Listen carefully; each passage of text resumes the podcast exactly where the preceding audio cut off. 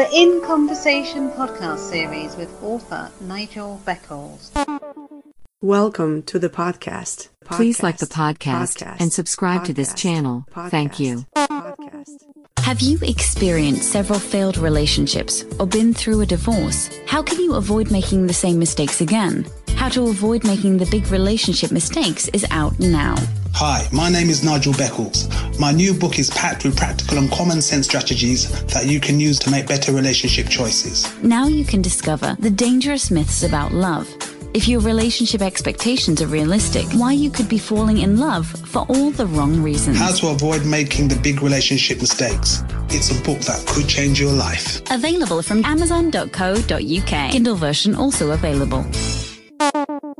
The very best way to promote your podcasts. Podpage makes it easy to create a podcast website with just a few clicks. Every page is optimized to be found on Google and it stays up to date forever. For more information, visit podpage.com. The future of podcast promotion. Get ready for takeoff.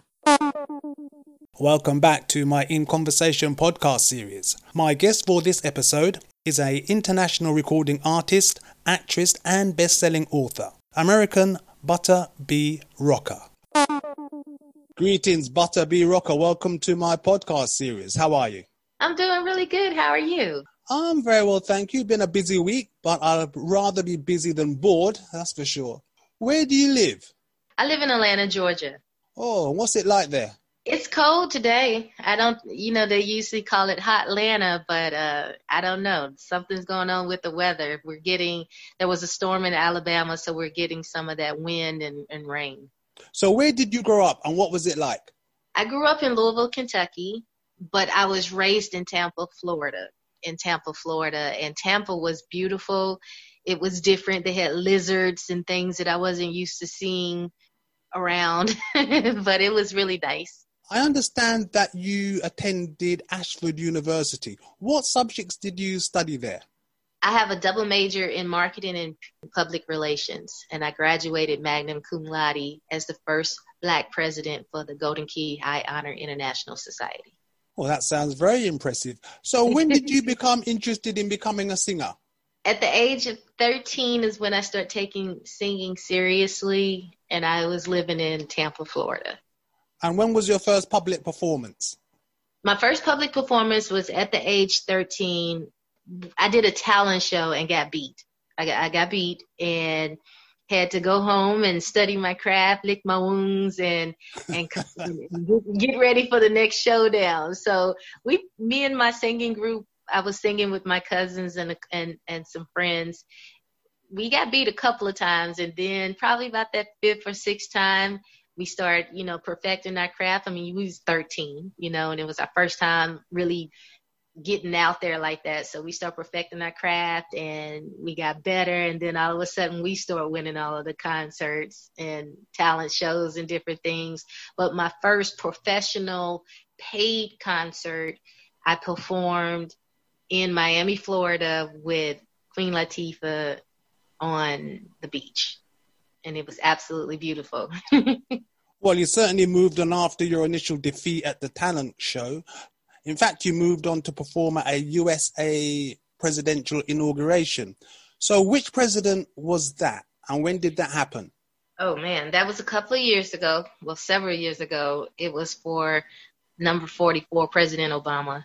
And um, it was a, a, a, wonderful situation. I had never got called to perform at an inauguration. What I did not know was inaugurations, when, when you have the presidential inaugurations, there are several balls that the president attends. And so I was performing at one of the balls that he attended. And, you know, he gets up on stage and, and says, you know, hello, and, you know, does his, does his speech, a short speech and everything. But I performed at one of his, one of his inaugurations and it was, it was, it was, it was really cool because it was my first time ever performing for a president. I had performed for prime ministers and ambassadors and prince before but I had never sung for a president. well, earlier you mentioned performing with Queen Latifah. Which other well known artists have you performed with? I've worked with Akon, I've worked with TLC, I've worked with Zac Brown, I've worked with Collective Soul, I've worked with Kanye West. Oh my God, it's so many people I've worked. I've worked with The Dream, a few people. oh, that's certainly a very impressive list. I understand you released an album. What was your yes. album called? And my, how's it going? Oh, it was going really good. My first album was released in 2010 and it's called Switch Lanes. And since then, I have released several singles. My last single is entitled Promised Land. And is it getting a lot of downloads, a lot of plays? It is. It's it's getting a lot of downloads. I was right before COVID. I was set to tour over in Africa. There was four different kingdoms that was merging together, or that was kind of like having like a peace treaty or something. And I was the entertainment. So I created a song that was talking about unity and that we all were royalty and different things like that. So the video came out. I was set to go to get ready for, you know, the tour and I was going to be over in Ghana and Nigeria and a couple of other places. And then COVID hit and it was shut down. I understand you hold several memberships for various organizations. Which organizations are you involved with? I'm on the board of directors of the NABFEM, which is the National Association of Black Females in Entertainment. I am a part of NARIP, N-A-R-I-P. I'm a part of the, I'm a member of the Grammys. I am a member of the Golden Key High Honor International Society. It's something else, but I can't think of it top of my head. Well, you're certainly very busy. What other interests do you have? Well, I'm also on on top of me being an international recording artist. I'm also an Amazon bestseller. I'm the editor in chief of a of a magazine, and I host my own podcast that's now picked up on two radio stations over in the UK and also over in Italy. So I've been pretty busy. You mentioned you have a book on Amazon. When was that published and what is it about? It's called Fear of Failure, Fear of Not Trying, and it was released last year, last April.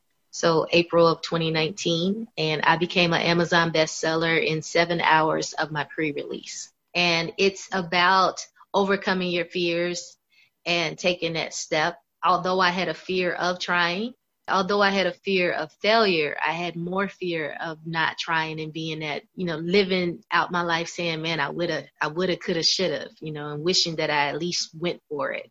So my whole saying is if you're going to fail, at least fail forward. So you just have to at least just try. And it doesn't matter, you know, your age, your height, your race, any of that type of stuff. If it's something that you want to do, at least go for it. So, Butta, how can people contact you? They can find me everywhere on all social media at Butta B Rocka. That is B U T T A.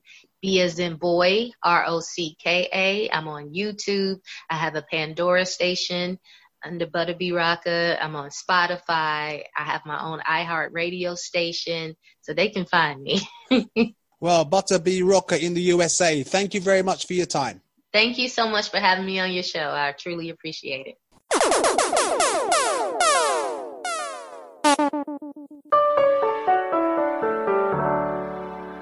Thank you for listening. Please like and subscribe. Another In Conversation podcast coming soon.